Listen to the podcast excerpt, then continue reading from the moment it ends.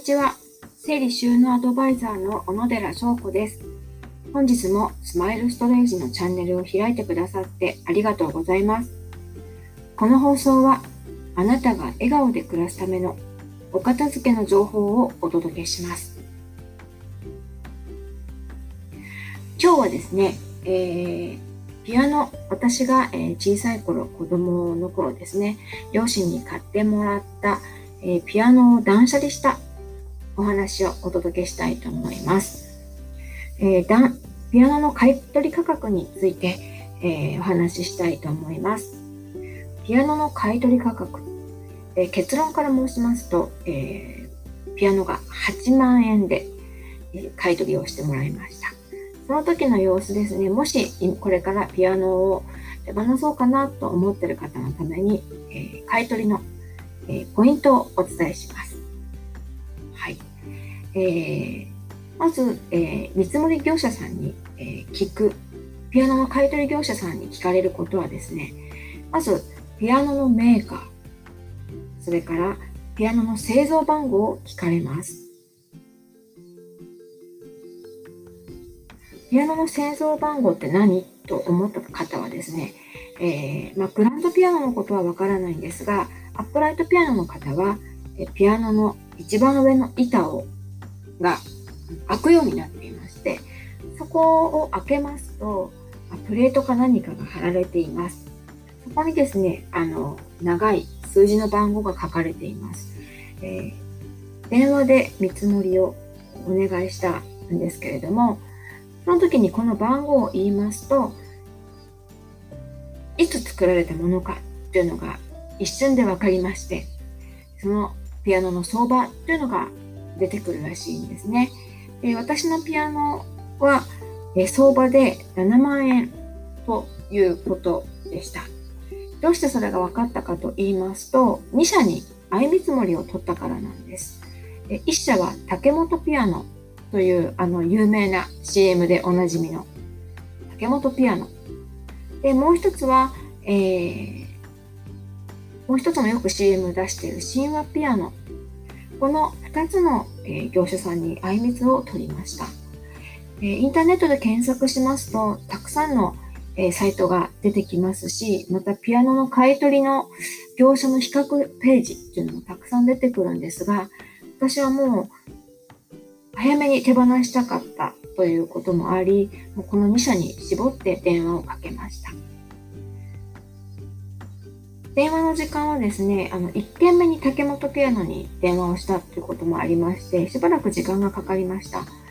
えー、まあ、製造番号を探したりですね、えー、いろいろ、あ、こういうポイントを見るんだっていうのを探りながらでしたので、えー、どうしても1件目の電話の時間が長くなるかと思います。竹本ピアノさんでは、まあ、10分程度電話をしまし、がかかりました。その時にですね、製造番号以外に聞かれたことなんですけれども、それはですね、あの、まずはペダルの数です。ペダル2つあるタイプと3つあるタイプがありまして、えー、私のピアノは3つありました。で、真ん中のペダルを踏んだ時に、えー、中の装置えっ、ー、と、アップライトピアノの天板を開けた時に見える白いフェルトが動くかどうかということを確認されました。多分正しく動くかどうかの確認だったと思います。それから付属の椅子があるかどうか。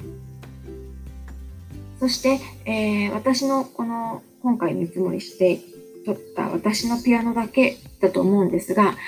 あの特徴的なものとして猫足タイプのピアノだったんですね。なので、どうやら猫押しタイプじゃないものもあるみたいで、えー、猫押しタイプですか？そうじゃありませんか？っていうことを聞かれました。もともとあの、このピアノのシリーズは黒じゃなくて木目調のピアノでしたので、えー、どうやらちょっと人気があったようです。はい。ということで、製造番号を話すと、まあ、一発で大体の相場がわかるということでした。ただ、えー、私が、えーと、竹本ピアノにした理由の一つとしては、えー、相見積もりだということにあの敏感に反応してですね、あのもう少し頑張りますねっていうようなこの姿勢が見えたのがすごく私好きで、えー、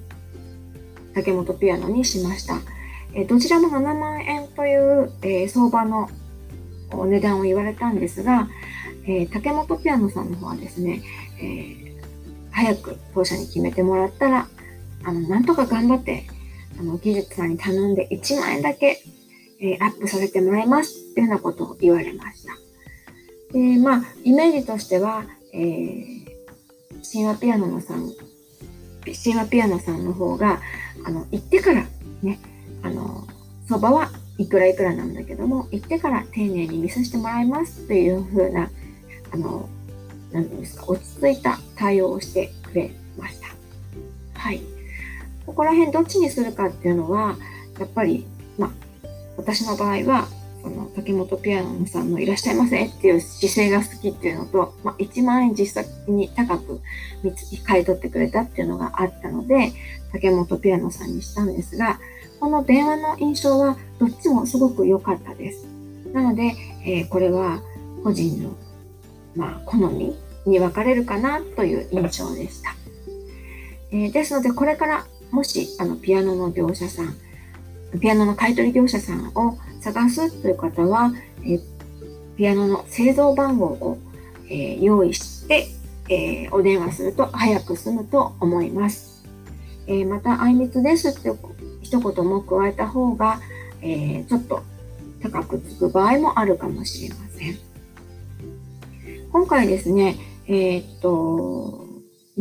水曜日に見積もりの電話をして、翌週の火曜日にはもうピアノが引き取られていきました。すごくあの、神奈川県ということもありまして、えー、非常にその買い取りのルートが多いということもあってか、すごく早かったです。